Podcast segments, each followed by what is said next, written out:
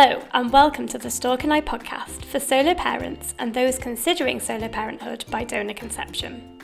I'm your host, Mel Johnson, the solo parenthood coach and solo mum to my five year old daughter. Series 6 of the podcast is focused on solo parenthood stories and speaking to a range of solo mums about their path to parenthood. Before we get to today's podcast episode, I'd love to tell you a little bit about the things that are on offer to you. Firstly, we've got Thriving Solo, a membership community for solo parents and those considering solo parenthood. By joining that community, you get access to members only podcast episodes with some really great guests with really informative topics. Before we delve into today's episode, I wanted to give you a very brief overview of my Thriving Solo membership community. If you become a member, you get access to an exclusive members only podcast, which is episodes from experts on donor conception and solo parenthood. You also get access to a whole range of resources, downloadable booklets on numerous topics, as well as many webinars. We hold one community call a month, one for people considering solo parenthood, and another for those who are already parents, as well as member only meetups. I'd love to see you there for only $2.99 a month. Check it out. And now to today's episode where I speak to solo parent Talia. Talia, thank you so much for being on the podcast today. Thank you for having me. You're more than welcome. Before we get into it, would you like to give yourself a quick introduction? Yes, my name is Talia and I'm a solo mother by choice. I have a three and a half month baby called Millie, who was my second pregnancy on this journey to be a solo mum by choice. And my first ended in a miscarriage. But she's my rainbow baby and she's absolutely perfect. And we are doing this in nap time, aren't we? So Absolutely. the life, the life of a solo parent that you can Absolutely. still try, try to do things if you time it round the naps. Exactly. And as I, as I said, I think I need to keep staring at this monitor because although this is nap time, things change so quickly in these early stages. Yesterday, the nap time was 12 till 12 till 2. Today, it could well be 12 till 12.20. I don't know. Exactly. I have no idea. And they lull you into a false sense of security sometimes, don't they? And you're like, it's 12 till 2, that's what it is. And then one day you're like, what's happened? Why is Yeah, absolutely. Yeah. It's funny because there's, uh, I'm, in a, I'm in a group of um, solo mothers by choice, and people that I met a few years ago, and we're still very good friends. And um, a few of us had um, our children at the same time and we call ourselves the springtime baby group. And sometimes I message them and I say, it, this has happened, she's done this, and then the next day it's completely undone. Uh-huh. Um, so I stopped speaking and stopped saying things like that because actually it's, you know, you could be proud, proud as punch one day and think you've nailed it, and the next day it will just fall to pieces. it's, any, it's anyone's guess, isn't it? Yes. So exactly. loads to chat through, but do you mm. want to start by just talking to us around your decision making. So mm-hmm. when did you start thinking about being a solo parent by choice? I think before I started thinking about being a solo parent by choice, I desperately wanted to have a child. I have always wanted to be a mum for as long as I can remember. And I based that on lots of my relationship choices ended up in the wrong relationships quite often because all I wanted was to have a baby. I would think about if I was going on a date, I would think about what that person would be like as a dad, what our children might look like, rather than what might he be like in a relationship. Would you say you persevered with people that you probably wouldn't have done 100%. otherwise? Yeah, 100%. it's hard, isn't it? Yeah. Ended up with the wrong people. Sometimes would get into relationships and actually, you know, it was so high on my agenda. I'd been in situations where, you know, I was in a relationship with someone for a few years and he actually turned around and said, you know what, I really don't want children. That really annoyed me because I was like, well, we could have said this from the get go because I've always been very, very clear from literally the first date that that's what I wanted. And then the relationship that I ended during lockdown actually we were trying and my mum actually said you know so my mum was the same as me i'm her only child and she really wanted to be a grandparent and you know i was 38 at the time and she said i'm going to pay for you both to go to a clinic and find out what the hell's going on. And it, you know, it, it, was identified that I was fine, which I knew that I, I would be. And the nurse did say that the the guy that I was in a relationship with at the time couldn't have children because he had no sperm. I wasn't that surprised because he was a bit of a party animal. Hmm. And actually, the bad parts of our relationship started to feel even worse because I was like, you can't actually offer me anything now. And lockdown was a really testing time for us. And his kind of partying, so to speak, got out of control, drinking a lot in the house.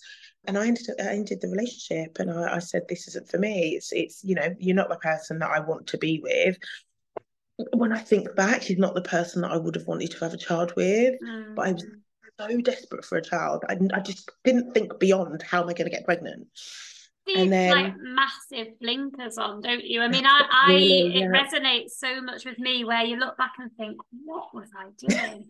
But but you just you're just so focused on yes, the end. Yeah, yeah, exactly that. And uh, interestingly, when I split up with him, my mum was talking to a friend of ours, and she's a doctor, and she said, Why don't you just tell Talia to do it on her own? And initially, my mum thought, bloody cheek, absolutely not. Brilliant. Why would she do that? And then she must have thought about it because actually, it was her that said to me, I think this is a really good idea. Right. And here are all the reasons why I think it's a good idea. And because I'd already started the conversations with the clinic with my ex partner, I just went back on the previous email that we had, obviously took him off the chain and said, We've now split up. I'm now single. Can I have a baby on my own? Love it. And they said, and they said Yes, you can. It was a London women's clinic. And then they spoke me through everything, had a chat with one of the nurses. And then my journey just started. And actually, as soon as I started on that journey to thinking about having a child on my own, nothing else mattered. It almost felt like a weight had been lifted off my shoulders. I was going to do this no matter how many times it took me, no matter what way I was going to do it. Well, I say no matter what way, I knew that I definitely wanted to do it through a clinic. And interestingly enough, as desperate as I was to have a child, I didn't want to I didn't want to just have sex with somebody to have a child. You know, I did if I was going to do it with a man, it was going to be in a relationship. And the decision to do it completely on my own, I wanted it to be that way, completely on my own. And I think, you know, people decide to do this solo parenting thing in lots of different ways. But for me, the, the best way for me was to do it through a clinic and with an unknown donor. Yeah. So yeah, so I started the journey there really and as i said once you get on that train you just can't get off until yeah. you have your baby in your arms it's it, quite it, amazing even the way even the way you're talking about it you just seem so happy and confident and carefree rather yeah. than all the stress that comes with trying to find the mm-hmm. right person to do it yeah. with once you've almost like realized that oh hang on a minute I could leave all that behind and just it, it, sort of lifts yeah. the weight off, like you say. Yes. It? it really does.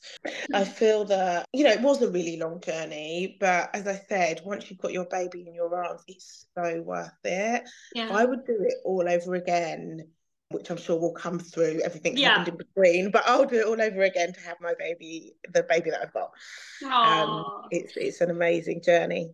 And I just I wanted to pick up just briefly on something you said with an ex-partner that you spent mm. some time with You said years into the relationship they mm. didn't want children. I just mm. think that's the absolute worst thing that anyone can do. Mm. It's like mm. don't they understand that they are possibly taking the mm. chance of being a parent Absolutely. away from us? Mm, absolutely. It was heartbreaking. And it was the reason why like but I had to walk away. Um, but also, you know, when I do think back, that wasn't that surprising in terms of the type of man that he was. You know, it was just another thing that he did that, you know, upset me and all my friends, and nobody was that surprised. unfortunately, you know, I went on to meet somebody not dissimilar, but, but I, I, yeah, I, you know, I, I, I don't, I didn't always pick very well. But again, that was part of being desperate to have a child. Yeah. And I know some people, you know, I've got friends that are desperate to be in a relationship. It was less that for me. It was that, you know, I was desperate to have a child. And actually, if I'm completely honest, I didn't realise there was another option. I think I that's never the thought about it. that's the brilliant thing about um, the more that we can normalize that this is an option the less people will put themselves in these situations where we're you know dating the wrong people just because it Mm. feels like at the time that's the only Mm, way to, mm, to make sure you mm. don't miss out on motherhood You know, there's also a thing of there are so many women out there that are still looking for that person. I met people and they weren't right.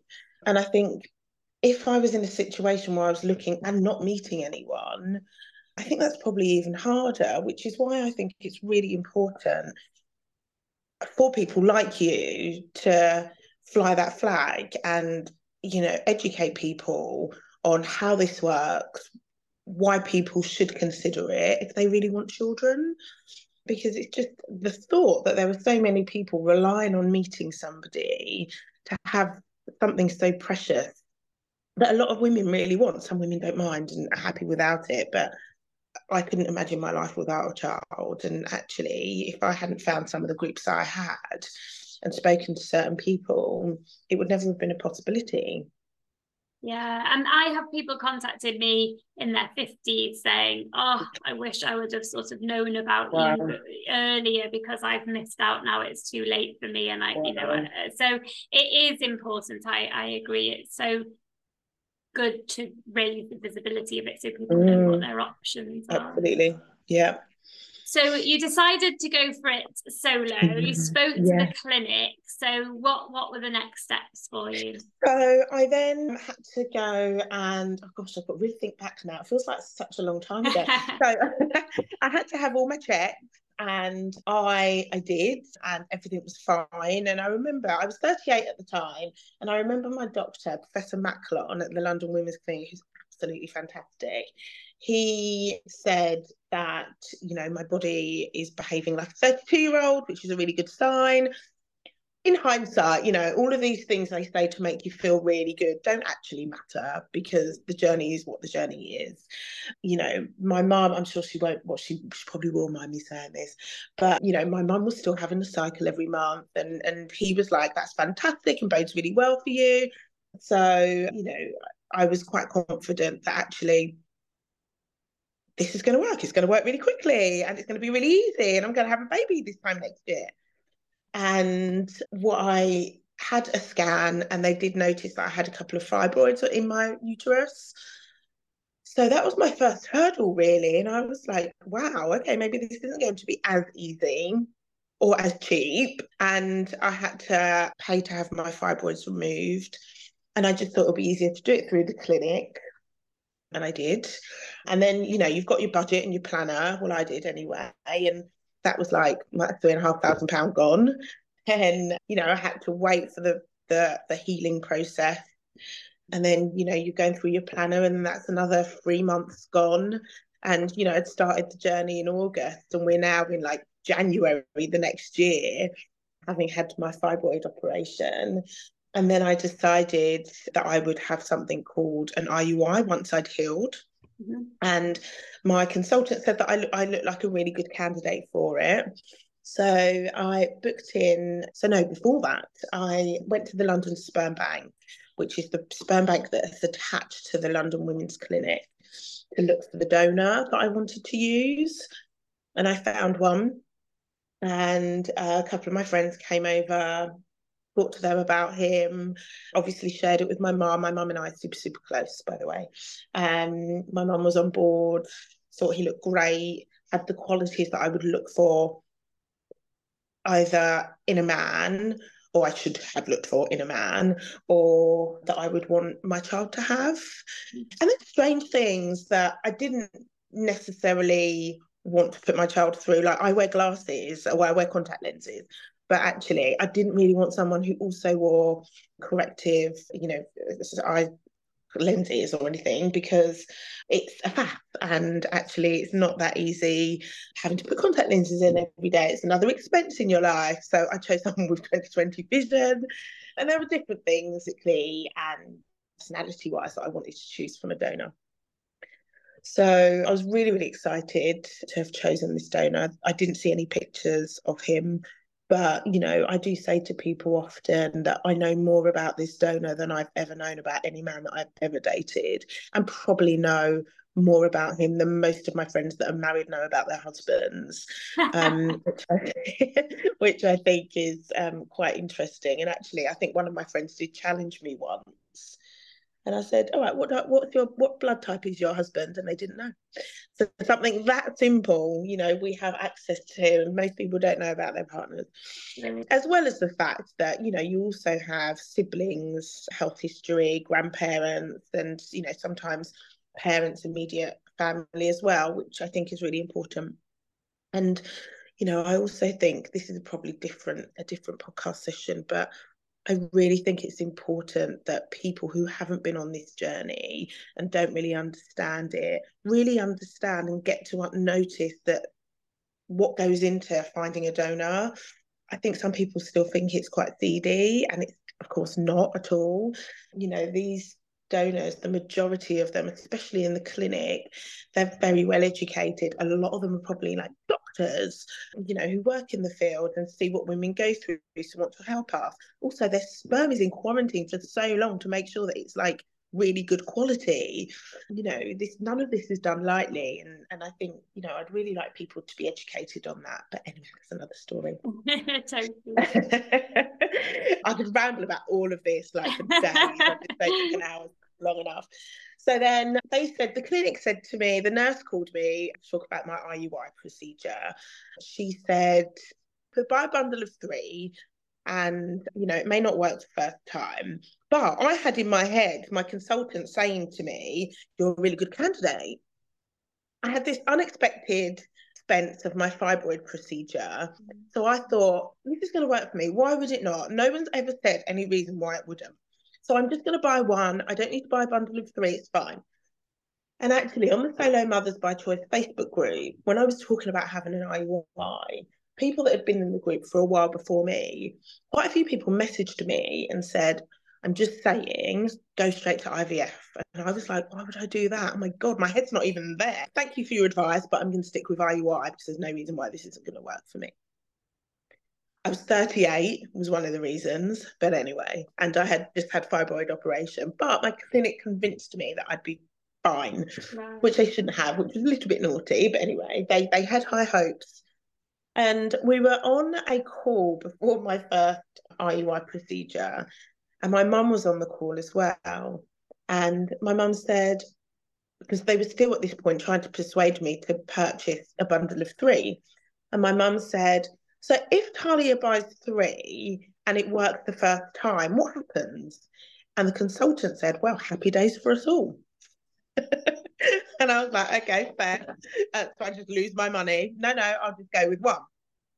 So I did, went with one, and of course, it didn't work.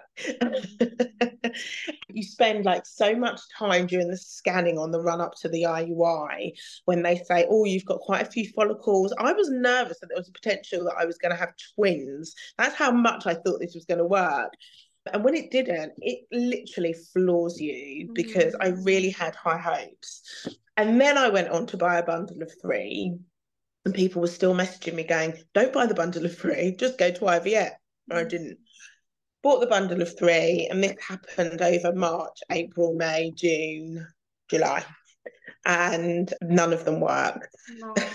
and it must um, be hard because some people's coping mechanism is almost to presume they won't work, almost as a way of managing. But because mm. you were like, this is absolutely going to work, do you yeah. think it was harder for you to deal with then the, the disappointment? Yeah, I really think so. I couldn't believe every time I got a negative pregnancy test, I thought it was going change in a matter of days, and it never did. Mm. I, I, even at one point saw a very, very, very, very, very faint line, which I mean, I don't know if it was my imagination but there was definitely nothing there and nothing had happened. And on the the final one, I think I went for a blood test, uh, and obviously they confirmed that I wasn't pregnant. But you know, also, I just find in life, you know, when you work hard towards something, you get what you want and you get what your heart desires. And this was a rare occasion where I was like, this is not working. I'm not getting pregnant and I really want to. And I've put so much effort into it. I changed my diet, changed my lifestyle, you know, completely stopped drinking, you know, did everything that in, I'm sure you've covered this, but everything that in it starts with the egg says you should do, I did. and I was convinced that it would happen. It didn't. That's why that's why I... it's it's so unfair the process because you it's not about how much effort you put in or right. like it's literally just luck it seems isn't it, it? Is. do you know what i mean there's or certainly so. there's an element of that i do think that especially when it comes to iui i think it's luck i really really really do i think with ivf ivf it's luck and science but i think iui is it's luck and and you speak to some people the people who are messaging you whose iui didn't work who will tell you go to straight straight to ivf but you mm. also speak to some people who did have right. a successful IUI yeah. and they'll be like, start with IUI. yeah. One of my close friends had a successful IV, um, mm. a successful IUI when she was mm. 40, first time. Wow. Of course, she's a massive advocate of start with IUI. Yeah, very yeah. much dependent on your own experience. And, Absolutely. And Absolutely. So and and you know it's easy for me to say now because I've got my daughter, but actually, when I look back, I'm glad I did because I know what I'm like. And if I'd have gone straight to IVF, whether it had worked or not, I would have thought at the back of my head, oh, what if I'd have tried IUI? And I did. I tried it and it didn't work. And I'm glad I did, to be honest. So I, I turned 40 and so I gave it I gave it a break. So this was like two years from starting the process. I was 38. And then I had my 40th birthday and I thought, no, sorry, I rewind. That's not right. That's not actually true. So I started the process at 38 and did my IUIs, had my fibroid operation. IUIs didn't work. Then I decided I was going to go on to IVF. So I continued to be healthy, as healthy as I possibly could be, did all I could to try and increase my egg count went for egg collection as start of the IVF pro, get pro program, and I collected 16 eggs, I think it was. I think eight or nine, nine fertilized, and I had eight embryos in the end that I oh, froze. Wow. Yeah, and that was I was 39 at the time. So that was a year after, it was over a year after I'd started the whole process. And I, a month later, after the egg collection, I transferred my first embryo. It wasn't my best quality, it was the second best quality. And I can't remember why my consultant decided that we wouldn't. His exact words were, We'll leave Messi on the bench for now, but we'll use your number two. And I was like, Okay, fine. So we did. I think it, I think it was because it was quite close to my egg collection. But anyway, we did. So we used, I did my first transfer, embryo transfer, and it worked. And actually, I did a takeover for you, didn't I, at Christmas? I remember. And yeah, yeah. And, you know, I was so excited. I think I just passed, I'm not sure if I, no, I hadn't quite passed 12 weeks, but, you know, I wasn't that bothered about that. I was just excited I was pregnant and I wanted to share it because I think it's important to share, you know, when you're pregnant personally, because I have previously had loss and actually when people don't know about that loss it's, it's quite hard but that's that's a different story. But i do i'm a big advocate of shouting about it from early on for me personally. Yeah.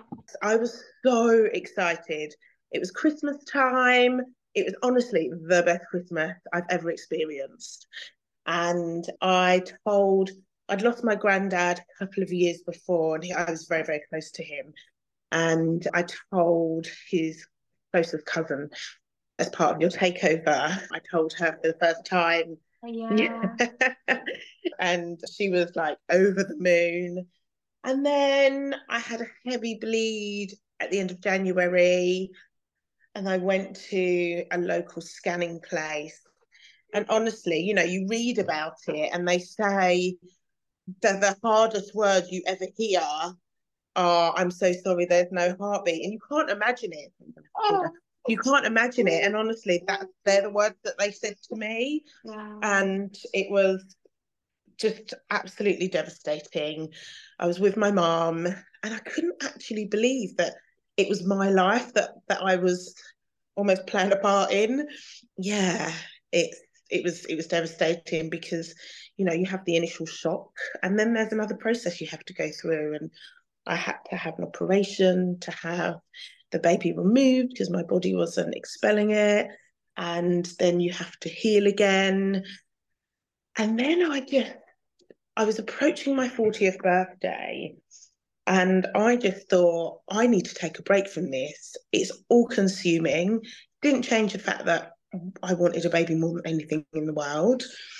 But I needed to step away because I felt like I was in a dark place. You know, I really wanted this thing to happen for me. I, I you know, some people, a couple of a few IUIs is nothing, but you know, each time I did a pregnancy test, that felt like a loss. You know, egg collection, that's quite grueling on your body. You know, the adrenaline's up and down all the time, the high of getting that positive pregnancy test, and then the devastating low of losing your pregnancy.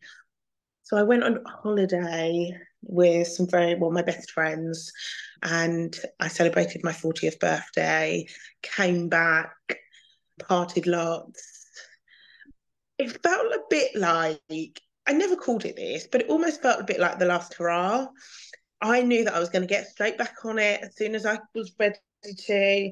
And in my head, and I guess it's the the optimist in me, but in my head, I was like, well, I'm going to be pregnant soon. So, you know, I'm just going to do this, get it out of my system, and then focus on getting pregnant rather than focus on trying to get pregnant. It was, it was, you know, it's going to happen. I, I have to say, I, I love the optimist in you. So throughout all of this really, really challenging times, I, I can't even imagine once you've already gone through such a journey and then finally you think it's happened and for mm. them that to be taken away from you it must mm. be super tough and i'm sure mm. you, you mm. went through a very tough time but the the optimism that you've somehow kept is that just part of your nature would you say i think so yeah i think so it's yeah it's it is because luckily you know i've got amazing people around me that encourage happiness and optimism. And I just think I, I can't move if I'm sad. So, you know, nothing gets done if I dwell. So I've just got to keep on moving. I just got to keep on moving. And I don't I don't necessarily believe that you know, good things happen if you're happy or you're going to get pregnant if you're positive. I don't believe in any of that. It just helps me mentally. Mm. And being around people I love and doing things that I enjoy makes me happy. So, and, you know, like I say, I wouldn't have been able to move on and do another embryo transfer if I was feeling sad and feeling negative. I just wouldn't have been able to get my head in that place. I had to be optimistic it was optimistic that it was going to work as well because otherwise I would have had to have put myself in the place of what if I have another miscarriage? And that scared me so much. You know, it was the miscarriage that was scary, but also the operation after was pretty horrific. And, you know, they they left some behind after the operation and I was in a lot of pain and and it was all a bit nightmarish to be honest. So anyway, I did have another embryo transfer, and it's quite interesting actually because on the Solo Mothers by Choice Facebook group, often, you know, people that are preparing for embryo transfers, there's a lot of people that say, you know, do that. And I did it. Like I said, you know, I was very healthy. I read it starts with the egg. I did everything they told me to. But I did another embryo transfer after a couple of months of severe 40th celebration partying. Uh, and then I was like, I'm just going to go for it, whatever let's see what happens. And it worked. I fell pregnant. And I actually put two embryos in that time because I knew that if I was to miscarry again, I, I don't think there's much science and evidence behind it. But I read that if I was to put two in and I miscarried one, the chances are that other one could still survive. And the idea of miscarrying again and being left with nothing, just I just didn't want to go there. So I put yeah. two in. And you know, if I had were to have twins, I would have twins. Yeah, you um, knew that that could be a consequence. Absolutely, absolutely. Yeah. And but then you know, I did also think back about the back to the IUI you know, when I was, the nurse freaked me out about twins or triplets because I had lots of follicles. Um, the chances are actually still quite low. So, but after my positive pregnancy test, five weeks into the pregnancy, I had a huge bleed, very similar to the bleed that I had when I lost um, the first pregnancy and I sat in my bathroom and I sobbed. And my mum said, Let's go to the scanning place, let's get another scan. I said, There's no point. I don't want to. I know the baby's gone. I know like there's there's just there's nothing. And then she said, Can you at least email Professor Macdon, who's my consultant at London Women's Clinic? And I emailed him and I said, I've lost the pregnancy. I'm devastated. Why is this happening to me? What's wrong with my body? You know it worked i was pregnant there was like you know i, I was taking i was doing like five six pregnancy tests a day they would i was definitely pregnant we should we should um, have shares in pregnancy test companies shouldn't we like i'm the same i've taken so many in my in my life it's crazy absolutely and he said why don't you come in i want to scan you myself Right. He's a consultant who pretty much runs London Women's Clinic. He doesn't do that.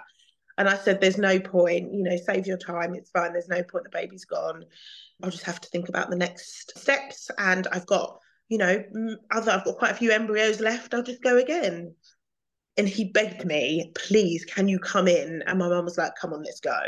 So we did. And to be honest, yes, I, I, I am optimistic, but I had a huge bleed. I've been here before. Yeah, I was gets like, to a point know, where you're like, I can't, you know, yeah, anybody. Yeah the strange thing is I wasn't even I was sad, but I wasn't I was no longer as devastated as I was when I first had the bleed because it was just one of those things. I have to pick myself up. I'm gonna have to have another transfer. So anyway, I got into the room and he said, I'm not going to speak for a while because I just need to see what's happening. And it felt like quite a long time. And then he turned the screen around and he said, can you see that heartbeat? And I honestly felt like I was in a Disney movie. Wow. I said, Are you sure? You know, this bleed that I had was huge. Are you sure? Oh my gosh, I I just I could not believe it. What had happened was that I had lost one. Yeah. And my little fighter was still going and growing. And, you know, at five and a half weeks, I could see a heartbeat, which was great and then yeah that was that was it really. My pregnancy flourished and i was 40 when i had her turned 41 in may and she came to afternoon tea with me at fortnum and mason. Um, and we're actually having an amazing life together. And my mum is a doting and wonderful grandmother and i feel like our dreams have come true. And interestingly you know people that ask about a dad or how I did it or a donor, I would say 99.9% of the time people say, well, that's the best way, or you're lucky, or, you know, men are hard work sometimes, and you're really lucky that all you have to focus on is her.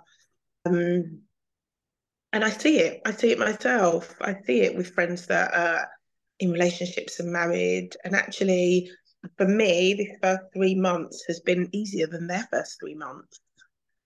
Wow. It's so nice to hear these stories as well, isn't it? Because mm. I think you we have so much comparison and quite often I think people have rose tinted glasses for the relationship.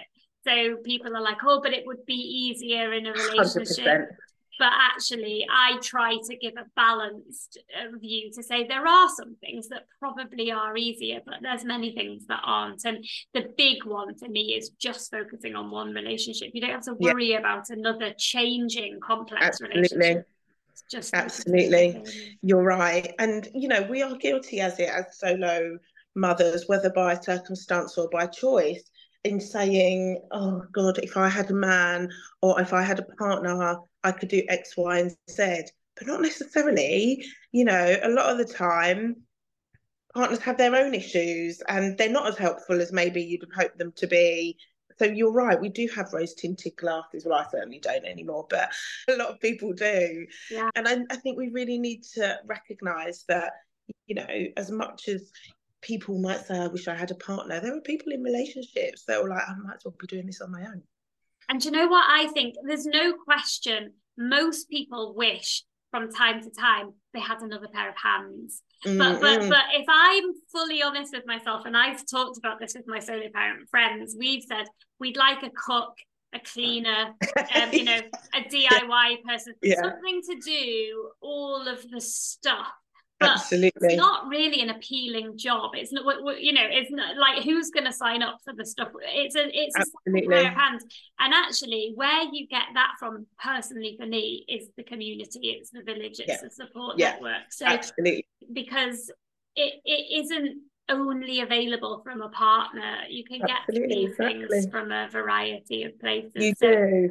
It, that's right. And, you know, I'm really, really, really lucky that, you know, I'm I rented out my property and my mum and I uh-huh. bought a new house together. And, you know, so my mum, as much, you know, she works full time and she has a very demanding job, but, you know, she is that other pair of hands a lot of the time. You know, she'll, she does all my washing of my clothes and Millie's clothes, which is fantastic. And, you know she's a help and she does like i say she works so she doesn't help at, in, at night time but i breastfeed anyway so there's not much she could do which by the way i think is a real flaw in nature. I really think grandmothers should be able to breastfeed. I love it. But i love i love this. So what i love about what you've shared there is so many women feel like if they have moved back in with their parents or a parent that they that's not where they want to be. And what i love about yeah. how you've talked about it is actually it's a brilliant situation for you. And I, I honestly if my mum i'm always trying to get my mum to move in with me. That would, also be living the dream. She's she's got wise to it. She's like hell no. I'll give you i'll give you the help from around the corner but i want it yeah, yeah. somewhere to be able to go for some space. But i love hearing people talk about things differently, embracing the situation. I've had people who've moved in with siblings, who've moved back with parents, and it doesn't have to be a negative. I think sometimes we've got it in our head that that's not where we expect it to be, and therefore mm. it's negative. But the way you've talked about it, it's super positive, and I love hearing about that. It is. It's really, really positive for us, and it works very, very well. I guess as well, it depends on the relationship you have with your parents as well. My mum, although she's very much my mum, we are best friends. You know, we are super, super close. And actually, you know, my mum's on her own and it just makes sense. There's no point in me being on my own with a baby and mum being on her own in a different house. Let's just like all live together. And actually, it's a bit like history repeating itself. So my mum lost her mum at a very young age, and me and my mum lived with my granddad until I was about 12. So, you know, it was the three of us, and now granddad's no longer here, and it's the three of us again. Oh. Yeah, so it just it feels right. And like I say, it does feel a little bit like history is repeating itself again which is and in a nice way. Might not be what the majority of people do, but it works really well for you and yeah, it. Really it, so it really does. Yeah, it does. And you know, my mum is a very independent and you know lives her life very much so. So she's definitely not like you know a, a nanny. She's a grandma that swoops in, gives her kisses, and then gives her back to me. Brilliant. But like I say, she washes the clothes and you know she'll do cooking at the weekend but you know she's she works and, and she's out of the door at 7.30 every morning and back probably about 7.38 every every evening so which is nice for her as well because she's got her own life like you say so yeah, she does totally. her thing but she also gets yeah. to experience a really close yeah, grandparent exactly. relationship it is lovely. And this weekend, this Saturday, I I was really I, I, struggled last week. I was so tired because you know it is hard, and I'm not. I don't think it's hard just doing it on your own. It's hard having a, a newborn, like period. Whether you you're doing it on your own or not is hard. and I was really tired. And she did say, which was lovely, stay in bed this Saturday. I'll look after the baby. And that's exactly what happened.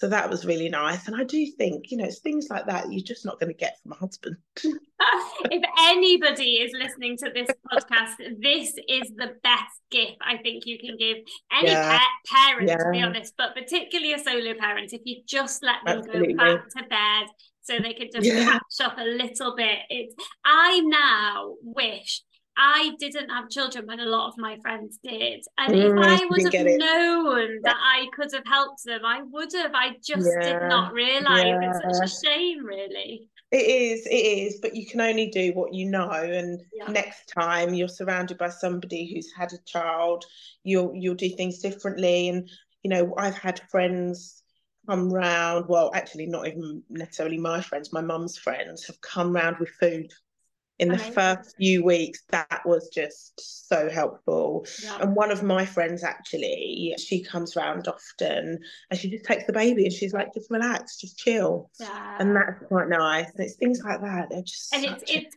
it's easy isn't it if you've got friends who almost just like muck in so they don't they're not a guest and they're not waiting yeah, to be exactly. told they're just like get get involved and muck yeah. in it's helpful isn't absolutely it? really helpful but again you know you've got to know that that's what a new mother needs need. And also, yeah. you've got to be comfortable. Some people who come to my house may not feel comfortable to just walk in the kitchen and make me a cup of tea and themselves a cup of tea.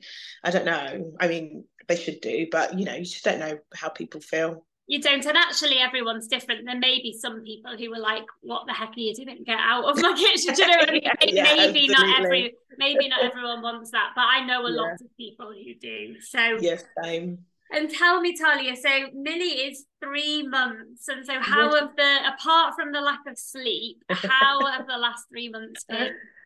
So she's three and a half months. And so it's been amazing. I mean, my, the highs and lows of, you know, the journey didn't end at trying to get pregnant. Um, you know, they went into labour. I was induced, and uh, and then I had to have. They told me I was going to have a cesarean. It wasn't. It was. It wasn't an emergency. Emergency. It was a. You know, put your gown on, walk down to surgery, put your playlist on. Really nice atmosphere. All female surgeon team, I must add, and a female surgeon, which was fantastic. But as they were about to operate, they said, Would you like to hold the baby as soon as she comes out oh, or with your mum? And I said, Oh, yeah, I'd like to. And then as they were working on me, the surgeon said, Talia, I'm really sorry, you're not going to be able to hold your baby. And I think they pressed a secret button, and about 10 pediatric doctors and nurses ran into theatre took her. She was grey. She was limp. Mm. I actually thought, like I did, I actually thought this is not good and not going to end well. Interestingly, uh, sorry, that sucking noise is is in her hand. Interestingly, my whole life, you know, as I said, my mum and I are super, super close. My whole life, if I'm unsure about something, and this is probably where my optimism comes from. If I'm unsure about something, or you know, you don't know how something's going to work out, I always say to my mum, you know, mum, is everything going to be okay? And she'd always say yes. Is everything going to work out okay? Yes. Will this end well? Yes. Yes, yes, yes. Everything was positive. Everything was yes. The first time in my 40 years, I looked at her and I said, Mom, is everything going to be okay? And she looked at me with a tear running down her eye and said, I don't know. And that was like horrendous. And I thought, I've lost my baby and I've not even met her. And then we were looking over where they were kind of handling her. And then I just saw her little hand raise. And then she screamed. And then they gave them gave her to me. And yeah, that that was the start of our little life together. And um, she made a dramatic entrance. So do you, do you know what what had happened? What what was Yes, yeah, so nobody had realised that she was breech. Ah. So her head was stuck inside me for longer than it was supposed to, and she lost oxygen. Right. And the surgeon did say at the time when she took when she opened me up, she said, "Oh, feet." Mm. She didn't say it out loud, but she said that you know to one of her colleagues, and she was really Mm. surprised. Feet and not a head. So I don't know how it works, but I suspect they would have done something differently if they'd have known that she was breached. Right. Um, so yeah, that was um, quite scary for everyone. Gosh, and um, after everything you've been through, you're probably on a bit heightened alert as well, aren't Absolutely, you? Yeah. absolutely, and, and and I was during my pregnancy actually. Yeah. I can't say my pregnancy was particularly enjoyable, just because pregnancy after loss is really hard. And in hindsight, I think I probably should have spoken to somebody about it because Right. You know, I, I struggled. I thought I constantly thought something was going to go wrong, if I'm honest. So even now, when I look at her, I, I cannot believe that you know she's mine and that she's here. So going back to your question, that the first three months have been a joy. They've been an absolute joy. I have been blessed with a baby that's full of personality already. She started sleeping well again. She had a period where she didn't and you know apart from that it's it's really fun. She's very smiley she's very happy. She likes reading books with me. I'm just excited about our future together. I just i feel very very very very blessed and so grateful that she's here and that you know she's got her 10 fingers and 10 toes and and you know. she's so chilled. She's just sat on your like I could never have done a podcast interview with Daisy because she just wouldn't sit chilled on my knee. yeah, So yeah, yeah. it She- bodes well. she's quite chilled, yeah, and she's she's very inquisitive. But I think that's a girl thing, actually. I heard that girls want to just look and see everything that's going on. But yes, it, it's been an amazing three and a half months. She's got her third and final set of vaccinations today, and yeah, it's it's going amazingly. We've just booked our first holiday, and I'm just Ah. excited to do lots of things with her. It's it's a real dream come true, and there isn't and there hasn't been one day in this three and a half months that I've thought, I wish I wish I did this with somebody. And actually, what's quite interesting, when the baby is here, the, things that I used to worry about before I even got pregnant was what am I going to say to people about how she was conceived? What are the conversations that I'm going to have with her? How, how is this all going to play out? When the baby arrives and you feel this overwhelming sense of love and pride and you know you you you're spending time with the thing that you have created this person that you've created the conversations almost seem to fall in place Yeah. I know what I'm going to say to her. I know the conversations I'm going to talk to her, talk about her, talk to her about when she asks how she came to be. Everything that I was slightly worried about has disappeared. People that, you know, I've got older members of the family that do kind of say, So who's the dad then?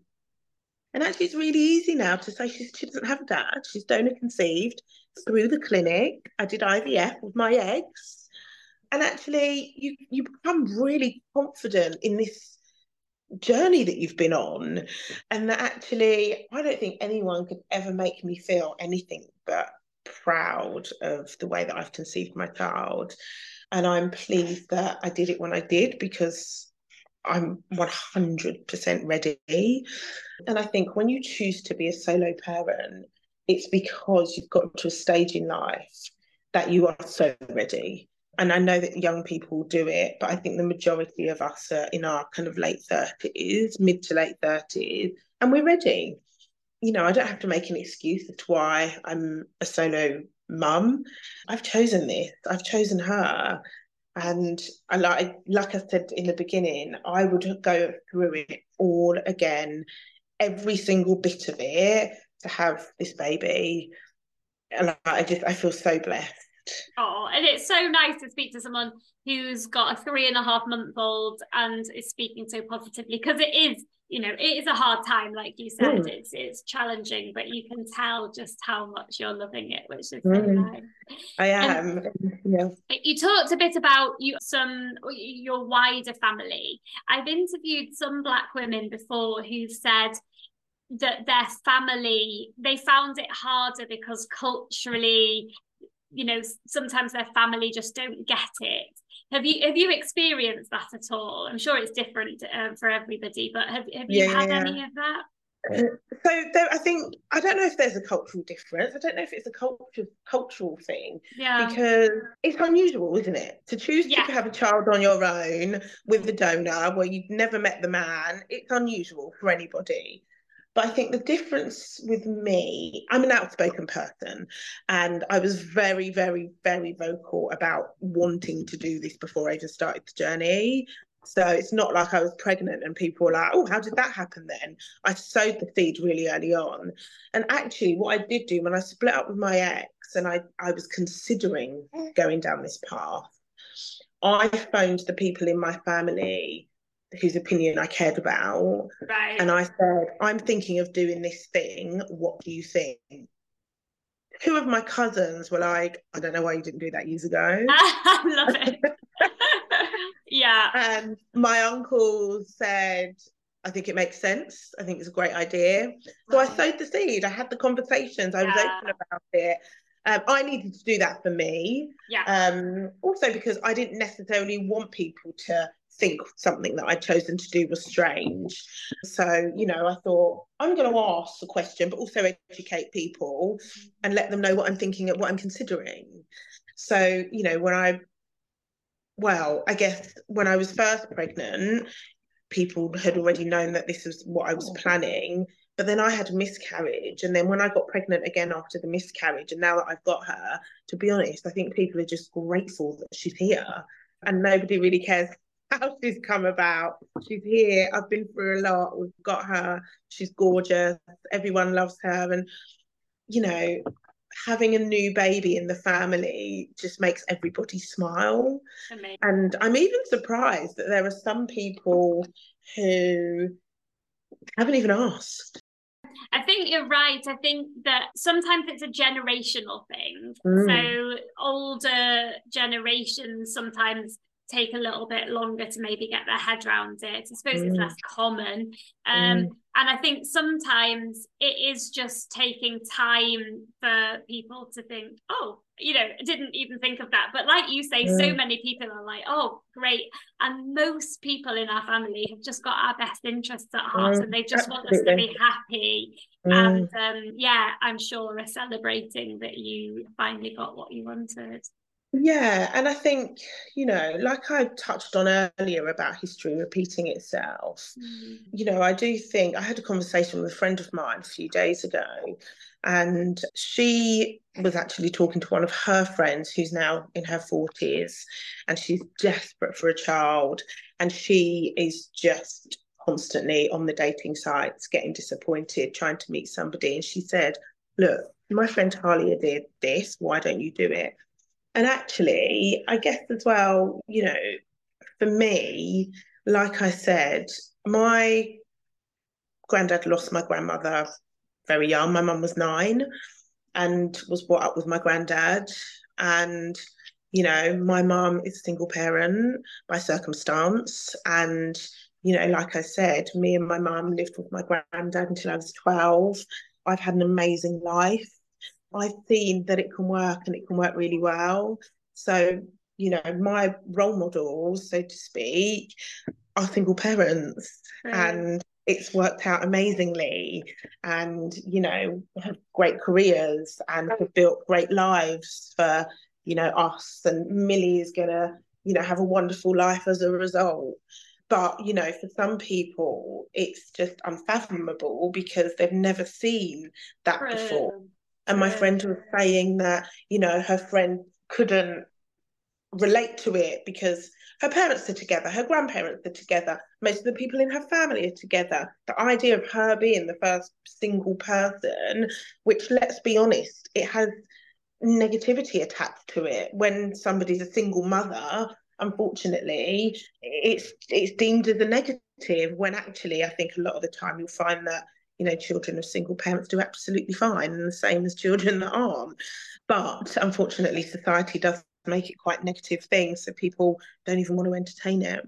You're so right at thinking about it. There's such a pressure on people who whose parents are in a really long happy marriage because it is quite unusual for that to be the case now. And mm, i think yeah. my parents are also separated. And i think if i know some people who've got parents who are celebrating their like 25th 30th wedding anniversary and they're still really happy it must be harder to let go of that idea Absolutely. because you can actually see that that's what your parents have got yeah. as it, as yeah. opposed to being a fantasy for other people who, who never had that situation absolutely absolutely and i think things will change i think things will change as the generations get on you know i think gen z's for example they're less bothered about being in relationships exactly. they're in same-sex couples they understand understand what it is to be a solo mother by choice or a solo parent by choice. Yeah. They understand the intricacies of, you know, either surrogacy or, you know, IVF through a donor. And I think, you know, when our children are in secondary school, it won't hopefully it won't be too strange that actually they're donor conceived or they don't have a dad because they'll go to school with people that have two mums or two dads as well as you know single parents that have always existed so i think as generations go it will be less of a, an unknown agree agree and i think that hopefully that generation will put friendship and community more at the center rather Absolutely. than just a romantic relationship yeah yes Talia, if you were to give people who were considering this path to parenthood advice, what would you tell them? Oh, I would say buckle up for a long ride because it may well be. Read the data, make sure you're informed. I think it's it's really interesting because it's so individual, but get people involve people. Get people, friends, family, get people involved. Some people find it easier to just completely do it on their own. I think the more people you tell, they can help you on your journey. You can start normalizing conversations with friends and family that don't necessarily understand it from the get go bring them on the journey with you. So also they can become advocates for you and they can have conversations on your behalf. Because that for me felt like when I was trying now it's not a problem at all and like I don't really care. But when I was trying it was really playing at the back of my mind like how do you explain this? What do you say to this person? What if that person looks at me funny that I've made this decision? But actually I brought my best friends along this journey with me. And you know I know that when people say things there's people out there talking on my behalf who think it's a great idea and who actually have voiced to me that they're very proud of me. So to bring people on the journey with you, this is like a big part of your future child's life, what happens before they come to be. So, you know, bring people along, educate them, take their like let them make some decisions for you you know ask them questions about the donor that you should choose it can it, you know as hard as it can be it also can be a really fun journey. And you don't want to do anything fun on your own so you know do it with people. And how important has the solo parent community been for you? Uh, so important. It has been very very very helpful. It's given me another layer of confidence on this journey. It's also strangely really normalize the concept of being a solo mum. You know, I have conversations with people that know nothing about this journey, but because I mm. have built such amazing friendships within this community, some of the conversations I have, I think, oh, that's not normal for anybody else apart from us 13 women that I talk yeah. to quite regularly. Yeah. You know, it just makes it, it's, it's opened up a whole new world to me about Mm, coming up to three years, I believe, coming up to three years ago when I first started on this journey, I I put a post out on the Facebook group and I asked if anyone wanted to meet for a dinner in Camden. I think 14 of us turn up and 13 of us are still very, very, very close. We've actually recently just had a trip to the Cotswolds together, Aww. some with our babies, some are pregnant, some are, you know, due very soon, some are in the early stages of pregnancy, and some of us have had losses. And actually, we're like a real sisterhood. We're all very different personalities. And I think we all know that and we accept that, but we all kind of, we all love each other.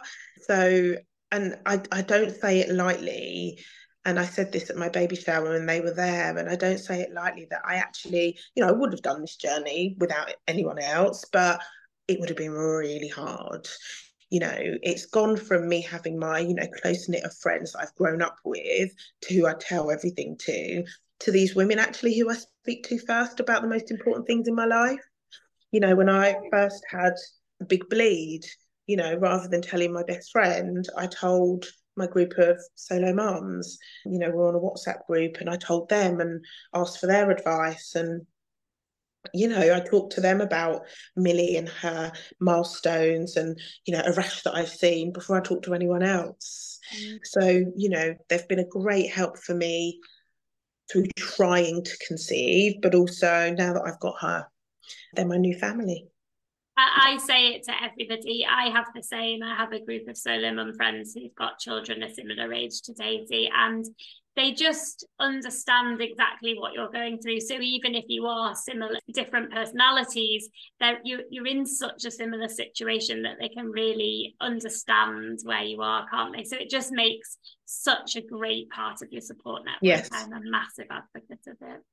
Exactly, and then you look ahead because you know yes i'm lucky to have them in my life and they've supported me throughout you know trying to get pregnant and now that i've got millie. But actually i really love the idea that you know she will be at a place in life where she will know 13 other children who have been conceived in exactly the same way that she has that even if she goes to school and nobody's like her it's not going to feel strange because there is a lot of people like her and she'll know that.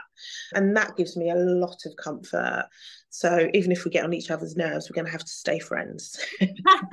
It, I, I, totally agree. I, I actually was with my solo mum friends yesterday and there's four of us and all the kids were all together at a party and we were just saying gosh as they grow up having each other to discuss their situation with yeah. and ask so so powerful so important for them isn't it? It really is. It really is. And you know already i'm talking about trying for a, a sibling. Are you? Um wow. yeah. And to purely for Millie just purely because I love the idea of her having somebody else that has been on exactly the same, uh, well, that has exactly the same blood running through them as her. However, with my solo mum friends and the solo mum community that I'm very close to, if it doesn't work, it doesn't work.